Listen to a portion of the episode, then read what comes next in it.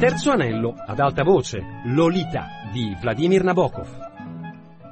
Dame della giuria, mi appello alla vostra indulgenza. Consentitemi di rubare un piccolissimo frammento del vostro tempo prezioso. Eccoci dunque alle Moment.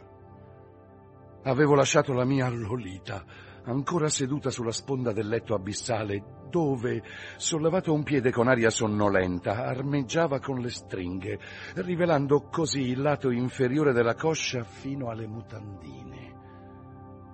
Quanto a mostrar le gambe era sempre stata singolarmente distratta o sfacciata, o le due cose, insieme.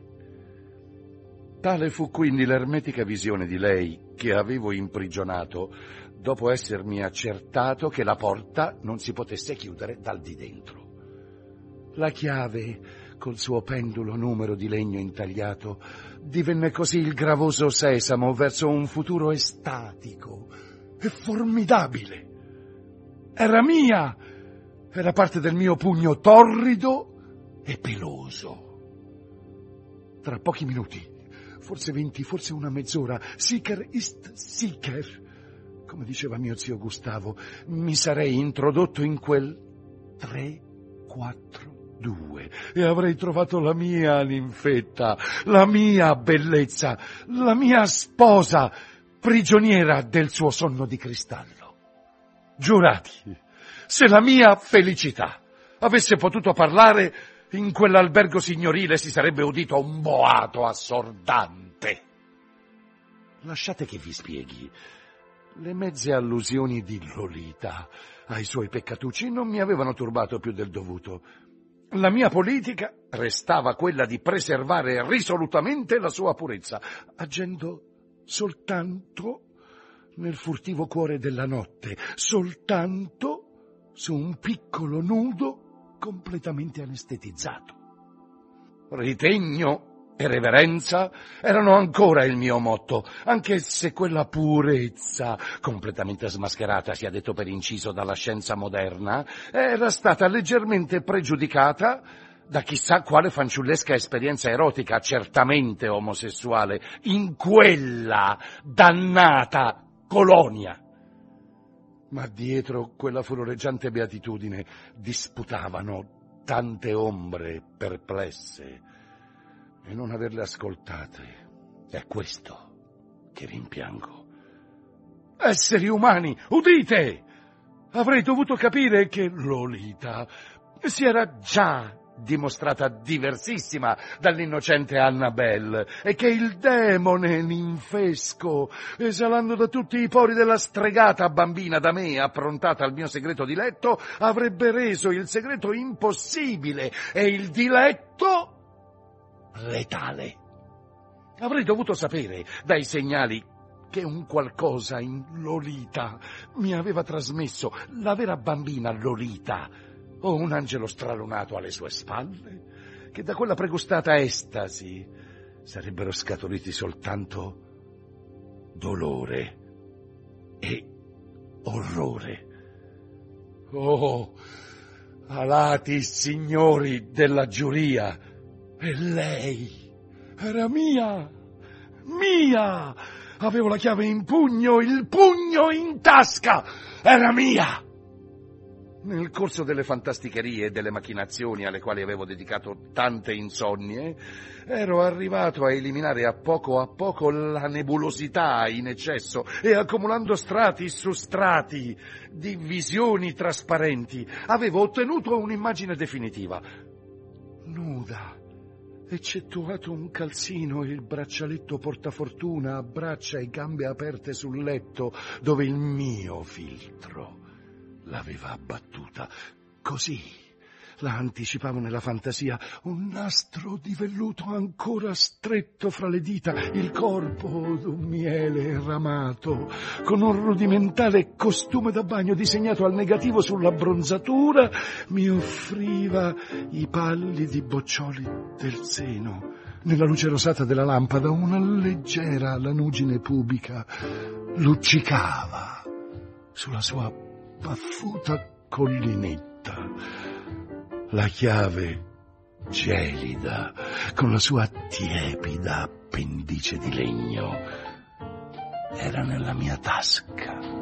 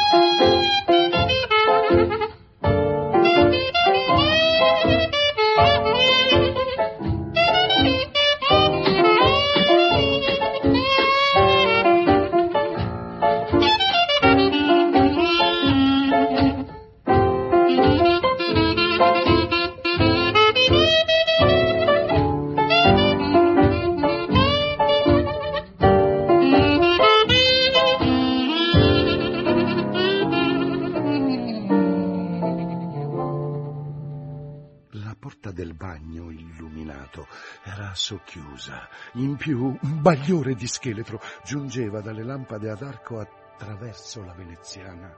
Quei raggi intersecati penetravano l'oscurità della camera e rivelavano la seguente situazione. La mia Lolita, con indosso una delle sue camicie da notte vecchie, era sdraiata su un fianco al centro del letto e mi volgeva le spalle. Il suo corpo appena velato e le membra nude formavano una zeta. Si era messa entrambi i cuscini sotto gli scuri capelli scarmigliati. Una striscia di luce pallida le traversava le vertebre superiori. E avevo già appoggiato un ginocchio sul bordo del letto quando Lolita si voltò a fissarmi attraverso le ombre striate. Mi fissava e con voce impastata mi chiamava Barbara. Barbara, che sovrastava la piccola in deliquio e si sentiva un po' costretta nel mio pigiama, rimase immobile. Piano con un sospiro scorato. Dolly si voltò di nuovo nella posizione iniziale per almeno due minuti, attesi contratto sull'orlo dell'abisso, come quarant'anni fa fece quel sarto che saltò dalla Tour Eiffel con un paracadute fatto in casa. Il suo debole respiro aveva il ritmo del sonno. Finalmente mi issai fino al mio stretto margine di letto. Tirai con cautela il guazzabuglio di lenzuola che arrivava a sud dei miei talloni freddi come pietra e Lolita sollevò la testa e mi guardò a bocca aperta. Come venni poi a sapere da un farmacista servizievole, la pillola purpurea non apparteneva nemmeno alla grande e nobile famiglia dei barbiturici e avrebbe sì potuto indurre il sonno in un nevrotico che la credesse un potente sonnifero, ma era troppo blanda per avere un effetto abbastanza lungo su una ninfetta esausta, ma sul chi vive. Io giacevo immobile sul mio abisso e da lì sbirciavo i suoi capelli spettinati e quel baluginio di carne di ninfetta in cui apparivano confusamente una mezza anca e una mezza spalla, cercando di sondare la profondità del suo sonno in base al tasso di respirazione. Passò qualche tempo, nulla mutò e decisi che potevo rischiare di avvicinarmi un po' di più a quella adorabile, sconvolgente lucore. A meno di quindici centimetri da me e dalla mia vita ardente c'era la nebulosa Lolita. Dopo una lunga e immobile vigilia i miei tentacoli mossero di nuovo verso di lei e ora i cigolii del materasso non la destarono riuscii a portarle così vicino alla mia molle ingorda che sentii sulla guancia come un alito caldo, l'aura della sua spalla nuda. E poi lei si alzò a sedere, ebbe un'esclamazione soffocata, mormorò con insana rapidità qualcosa sulle barche, diede uno strattone alle lenzuola ripiombò nella sua sontuosa, scura, giovane incoscienza, mentre si dibatteva in quell'abbondante flusso di sonno. Il suo braccio recentemente ramato, ora color luna, mi colpì il viso. Per un istante la strinsi a me. Lei si divincolò dall'ombra del mio abbraccio, inconsapevolmente senza violenza, senza alcun ribrezzo personale, ma col neutro lamentoso borbottio di un bambino che pretenda il suo naturale riposo. E la situazione rimaneva sempre la stessa. Lolita, che volgeva la schiena arcuata a Humbert, Humbert con la testa sulla mano bruciante di desiderio. Well, we're the children from the land of Israel. red shack, right me, shack, a pentagon. They took a little trip into the land of Babylon, shack, right me, shack, a pentagon. Never denies what the king of Babylon, shack. Shadrach, Meshach, Abednego, well, they took a lot of gold and they made him an idol. Shadrach, Meshach, Abednego. Well, they told everybody when they heard the music of the cornet. Oh, yeah. Well, they told everybody when they heard the music of the flute. Ooh. And they told everybody when they heard the music of the horn. Great God says you got to bow down and worship the idol.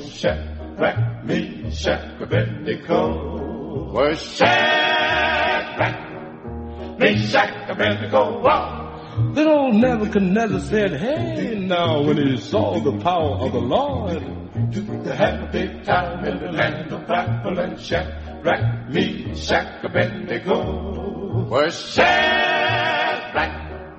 Meshach, and Abednego. Frigide gentildonne della giuria, io pensavo che mi ci sarebbero voluti mesi, forse anni, per trovare il coraggio di rivelarmi a Dolores Hayes. Ma alle sei, lei era completamente sveglia e alle sei e un quarto eravamo tecnicamente amanti. Sto per dirvi una cosa molto strana. Fu lei a sedurre me. Quando udì il suo primo sbadiglio mattutino, ostentai un bel profilo dormiente. La verità è che non sapevo proprio cosa fare. Sentii i suoi occhi su di me e quando infine emise quell'ilare singulto che tanto amavo, seppi che gli occhi le ridevano. Mi rotolò accanto ai suoi tiepidi capelli castani, mi si posarono sulla clavicola. Feci la mediocre imitazione di un uomo che si sveglia e poi restammo un po' in silenzio. Le carezzai piano i capelli e ci baciammo con dolcezza. Il suo bacio, con mio rapito imbarazzo, aveva una certa comica ricercatezza in fatto di guizzi e sondaggi, da cui arguì che dovesse essere stata precocemente istruita da una piccola lesbica. Quello non glielo aveva certo insegnato nessun Charlie. Come se volesse appurare se fossi sazio e se avessi imparato la lezione, lo si ritrasse e mi scrutò. Aveva gli zigomi accesi, il tumido labbro inferiore luccicante. La mia dissoluzione era vicina. Tutto d'un tratto, con un empito di gioia maliziosa, il marchio della ninfetta mi accostò la bocca all'orecchio, ma per qualche tempo la mia mente non riuscì a dividere in parole il tuono ardente del suo sussurro e lei rise e si scostò i capelli dal viso e provò di nuovo e a poco a poco, mentre capivo quello che proponeva, mi pervase la strana sensazione di vivere in un mondo nuovo di zecca, un mondo folle e onirico dove tutto era permesso. Risposi che non sapevo a che gioco avessero giocato lei e Charlie Vuoi dire che non hai mai? I suoi lineamenti si contrassero in una smorfia di incredulo disgusto. Non hai mai? ricominciò. Presi tempo sbaciucchiandola un pochino. Dai, piantala, disse con un gemito nasale, scostando in fretta la spalla bruna dalle mie labbra. Era molto curioso il modo in cui considerava, e lo fece per molto tempo, tutte le carezze che non fossero i baci sulla bocca o il nudo atto dell'amore come sdolcinate e anormali. Vuoi dire, insisté, inginocchiata sopra di me, che da ragazzino non l'hai mai fatto? Mai! Era la pura verità. Ok disse Lolita.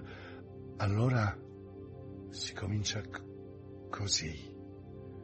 La mia vita fu maneggiata dalla piccola Lo in modo energico e sbrigativo, come se fosse un aggeggio privo di sensibilità del tutto separato da me, ma pur avendo una gran voglia di impressionarmi con quel mondo di ragazzi tosti, non era preparata a certe discrepanze fra la vita di una ragazzina e la mia.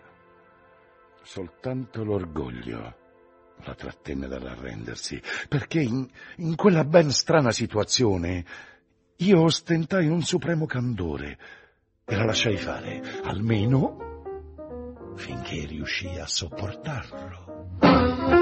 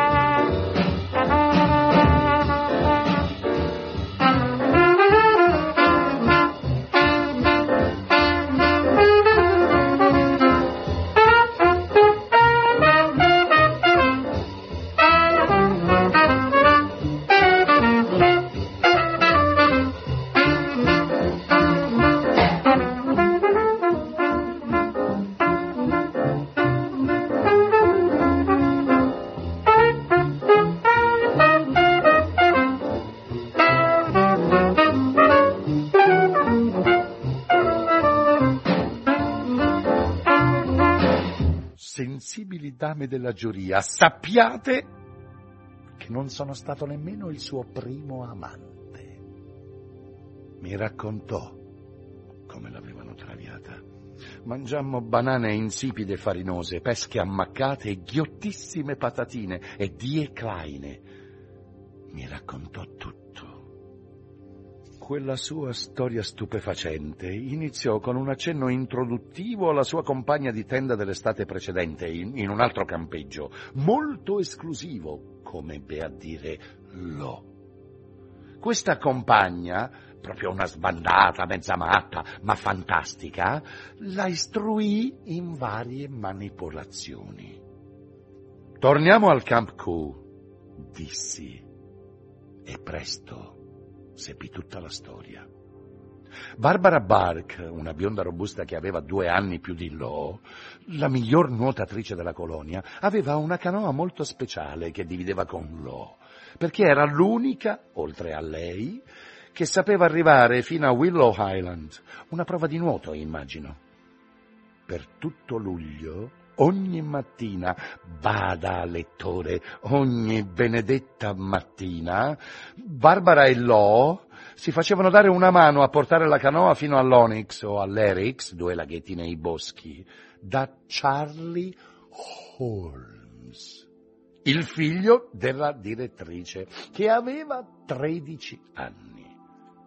Ogni mattina, lettore mio, i tre bambini tagliavano per la bellissima innocente foresta traboccante di tutti gli emblemi della gioventù, rugiada, cinguettì, e a un certo punto in mezzo al lussureggiante sottobosco, Lo faceva la sentinella, mentre Barbara e il ragazzino copulavano dietro un cespuglio.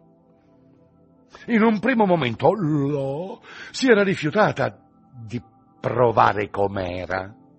Ma poi la curiosità, il cameratismo avevano avuto la meglio e ben presto lei e Barbara l'avevano fatto a turno con il taciturno rozzo Charlie, scontroso ma infaticabile, che aveva il sex appeal di una carota cruda, ma esibiva un'affascinante collezione di contraccettivi pescati da un terzo lago dei paraggi, molto più grande e popoloso, chiamato lago Climax, in onore dell'omonima giovane, prosperosa cittadina industriale. Per quanto Lolita riconoscesse che era una cosa abbastanza divertente e che faceva bene alla pelle, sono felice di dire che nutriva per il cervello e le maniere di Charlie un disprezzo sovrano. Del resto, quell'immondo mascalzone non aveva certo risvegliato i suoi sensi. Credo anzi che, nonostante il divertimento, gliele avesse semmai storditi. The touch of your lips upon my Your lips that are cool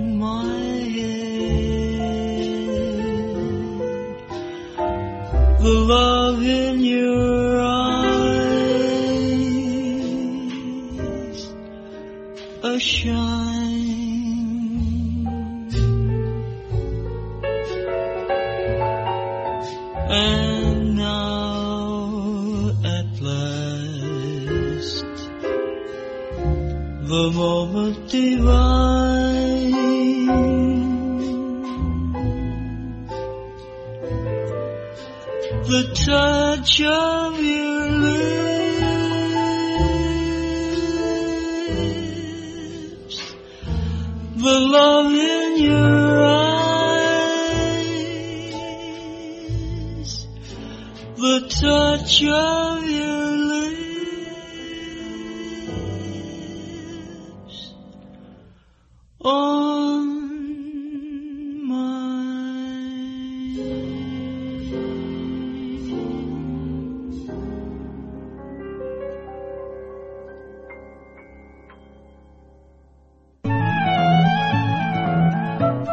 Ennio Fantastichini ha letto Lolita di Vladimir Nabokov, riduzione di Paola Roli, regia di Adelchi Battista, coordinamento di Fabiana Carobolante, il terzo anello chiocciolarai.it.